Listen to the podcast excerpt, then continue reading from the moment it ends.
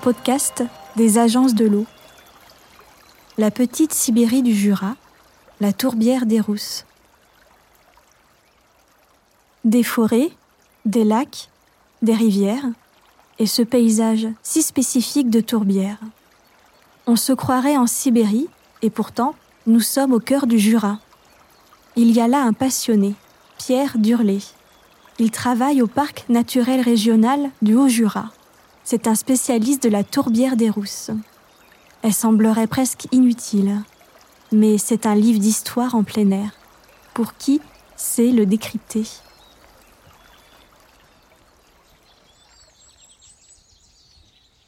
Quand on est dans une tourbière, surtout celle des Rousses, on est au bord d'un grand lac, un des plus grands lacs naturels du massif, dans des milieux qui sont spongieux. Quand, euh, on marche, euh, euh, bah, faut y aller avec des bottes pour, pour éviter de, s'enfoncer, de se mouiller. Et dans celle des Rousses, une particularité, c'est cette forêt de pins accrochés qui est assez clairsemée, qui s'est installée depuis environ 70 ans, depuis que l'homme a arrêté d'exploiter la tourbe et où on trouve un milieu de, clairière avec, euh, avec les sphènes, donc des mousses qui, sont, qui recouvrent intégralement le sol, qui peuvent euh, osciller du vert jusqu'au rouge euh, en fonction des, secteurs, avec des bouleaux, donc ces arbres avec le, tronc blanc qui, à partir du mois de septembre deviennent, ou octobre, viennent jaune doré, et en mélange au milieu de tout ça des, bouquets d'érel ou de myrtilles qui euh, sont verts sombres au printemps et qui peuvent devenir jusqu'à rouge, euh, rouge à l'automne. Donc euh, c'est une succession de, de, couleurs au cours de la saison.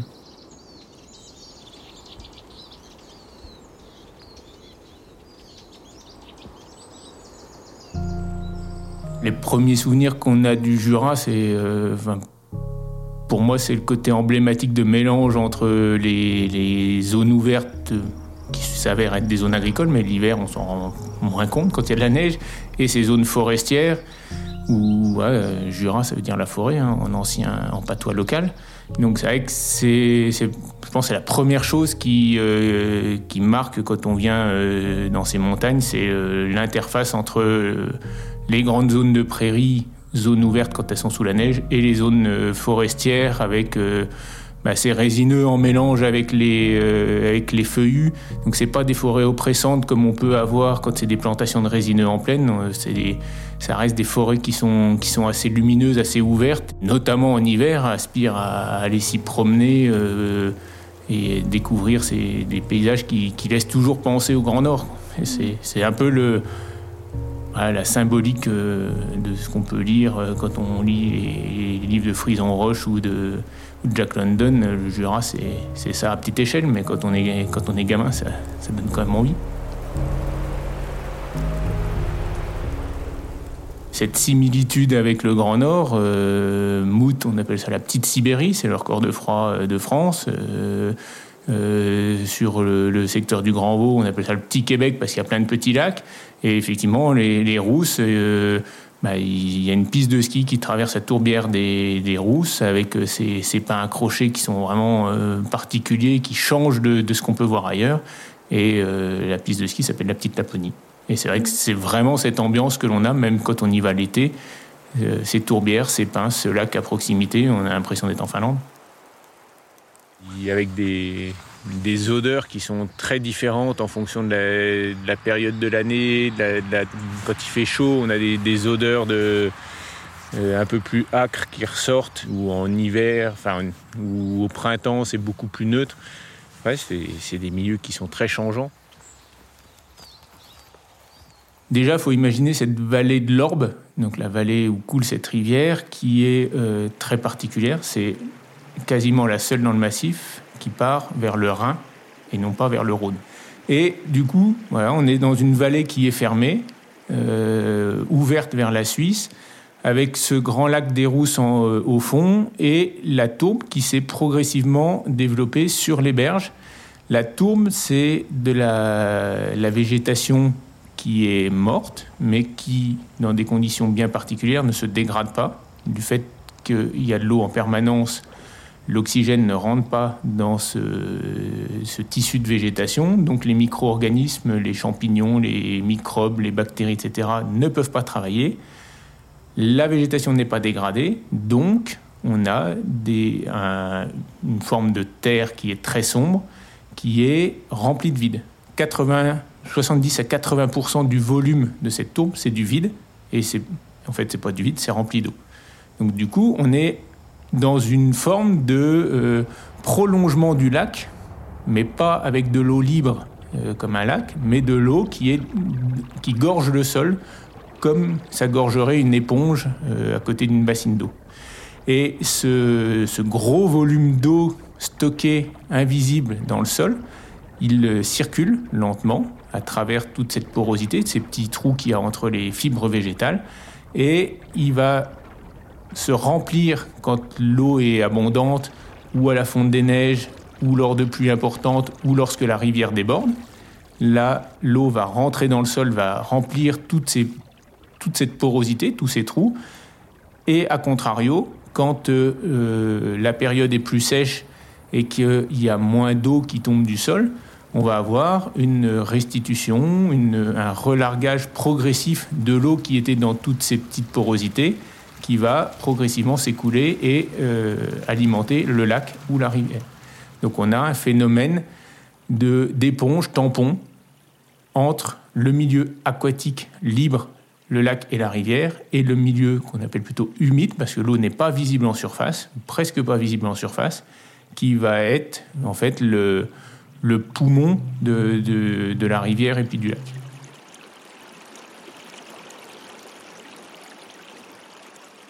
Dans le Jura, on va dire à peu près au moment de la Révolution française, euh, c'est assez étonnant maintenant, mais c'est une période où on manquait de bois. il n'y avait plus assez de bois de chauffage.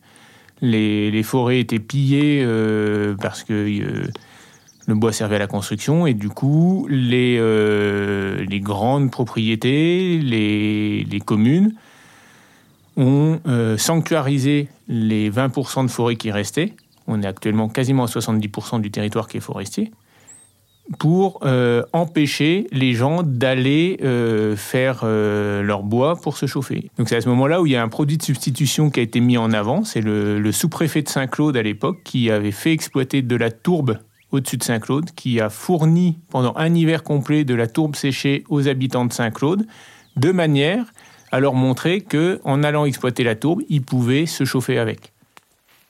En fait, il venait avec euh, ce qu'on appelle un loucher, une bêche coupée, donc qu'il enfonçait verticalement dans, la tourbe de manière à faire des briques, briques à peu près comme, euh, bah, les briques de construction, hein, en taille, peut-être à peine plus, à peine moins haute, et euh, c'est brique par brique, rang par rang que il a créé. En, chaque famille avait sa euh, son canton de tourbe, c'est comme ça qu'on appelait ça. Euh, et c'est peut-être en 150, en 100, 150 ans d'exploitation chaque année que euh, tous ces tous ces trous sont faits. Donc on est sur une, une exploitation qui a duré longtemps et qui a laissé des, stigmates qui sont encore très visibles sur, dans, dans, les tourbières. Par le passé, effectivement, la, la tourbière, ça a servi donc à chauffer, c'était une source de matériaux, c'était très bien. Puis après, ça servait plus à rien. Donc en gros, euh, c'est l'endroit où on a cherché à la détruire pour voir si on pouvait y mettre de l'agriculture. Ça n'a pas marché. Donc après, c'est devenu les zones en, en désuétude. C'est devenu les, depuis toujours ces milieux un peu euh, euh, humides. C'est des symboliques qui sont souvent très négatives. la vouivre jurassienne, c'est voilà, cette cette déesse maléfique euh, qui est dans certaines sources, dans les tourbières, dans les marais, etc., pour euh, protéger en fait les gens de ces, milieux difficiles. Bah, il y a toute cette symbolique négative qui a été mise en place. Donc c'est vrai que par le passé, c'était vraiment des milieux dont il fallait se débarrasser parce que c'était négatif et en plus économiquement ça servait à rien.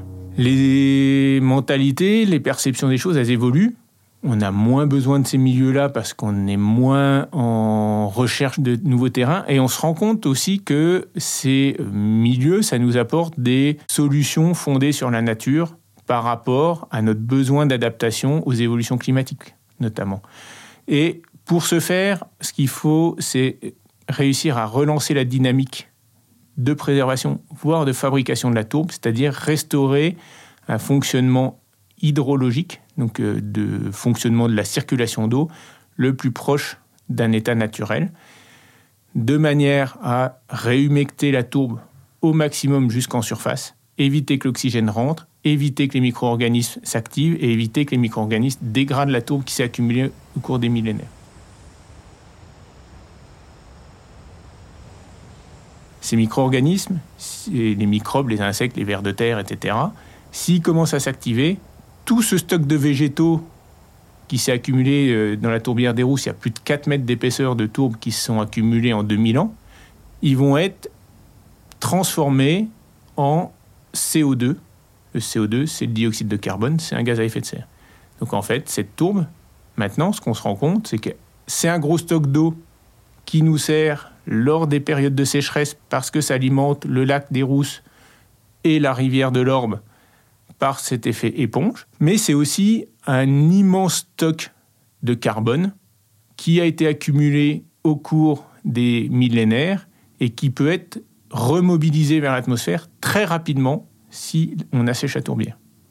Si on veut donner un, ordre d'idée sur ce stock de carbone, donc c'est quelque chose qui est assez récent, ça fait qu'une dizaine d'années qu'on perçoit cet enjeu euh, avec les, problématiques du réchauffement climatique que l'on vit de plus en plus et que l'on comprend de mieux en mieux, le stock de carbone des tourbières à l'échelle mondiale, je dis bien à l'échelle mondiale, le Jura est une toute petite partie des tourbières mondiales, on est d'accord, mais à l'échelle mondiale, les tourbières, c'est à peine 3% de la surface des continents et c'est plus de 33% du stock de carbone des sols. Il y a plus de carbone stocké dans les tourbières mondiales que dans toutes les forêts, y compris les forêts amazoniennes. Par contre, c'est un stock. La tourbière, son fonctionnement est extrêmement lent. Les sphènes, ça pousse quand même pas très vite et qu'il faut vraiment veiller à ne pas dégrader pour ne pas relarguer dans l'atmosphère. Autrement, on va accélérer le, système et on va emballer le système encore plus qu'actuellement. Les premiers travaux sur la tourbière des Rousses, c'était 2018. C'était le seul moyen de restaurer sa capacité à retenir l'eau et à la diffuser très lentement de manière à ce qu'elle ne s'assèche pas. Donc on commence déjà à voir les résultats. On a bouché plus de 3 km de fossés de drainage, les fossés qui avaient été creusés dans la tourbière pour préparer l'exploitation de la tourbe et qui ont été abandonnés. Donc là, on en a bouché environ 3 km. Les mélanges s'en donnent à cœur joie.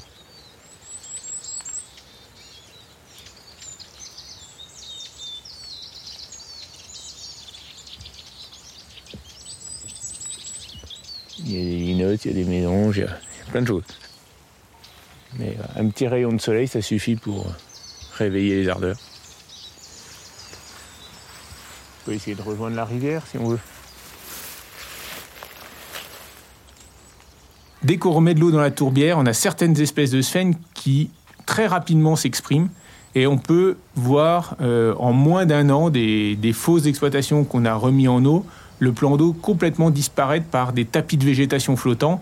On voit très très vite les, des changements. Après, il faut espérer que les changements soient suffisamment durables pour qu'un nouvel équilibre se, se, situe. Il faut aussi laisser, c'est la quatrième dimension, j'aime bien dire ça, mais voilà, euh, nous on a travaillé en trois dimensions physiquement et maintenant c'est la quatrième dimension qui s'active, c'est le temps. Le temps que les équilibres se retrouvent que euh, toutes les perturbations soient progressivement contrebalancées par la végétation qui se réinstalle et qu'on soit de nouveau dans des fabrications de tourbes et non pas dans des dégradations de tourbes. Mais ça, c'est le travail naturel après qui, joue son jeu.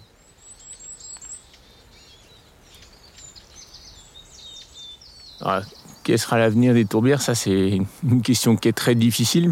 En fait, ça va vraiment dépendre de comment va évoluer le climat et de est-ce qu'on sera en mesure d'éviter un dérèglement climatique euh, complet si on continue d'accentuer le fonctionnement qui fait qu'on a des réchauffements plus importants l'été et des assèchements plus longs pendant la période d'été, on va avoir des périodes euh, où probablement trop long, où la tourbière pourra plus être euh, alimentée en eau. elle va s'assécher en surface. Si ça dure trop longtemps et trop répété tous les ans, on va progressivement avoir une, une dégradation et on va aller vers une évolution qui sera euh, une tourbière beaucoup plus forestière. Mais en tout cas, ce que j'espère, c'est qu'on saura, dans notre société, réussir à se dire que ces secteurs de, marécage, quoi, des, des, milieux de nature qui évoluent sans forcément chercher une rentabilité économique, que ce soit forestière ou agricole ou, ou euh, urbaniste. C'est une aménité paysagère, c'est une, aménité de pouvoir... Euh, entendre une rousserolle vert de rôle qui chante, euh, mais ça fait partie des choses dont on a besoin pour vivre aussi. Finalement, je fais la comparaison avec, avec l'art. Quand, quand on a un tableau ou une photo chez nous, ça n'a pas d'usage, mais c'est juste. c'est comme ça, c'est quelque chose qu'on. Bah, qu'on a besoin aussi d'avoir, de regarder, de, et d'être là et puis d'évoluer sans qu'on les perturbe. Quoi.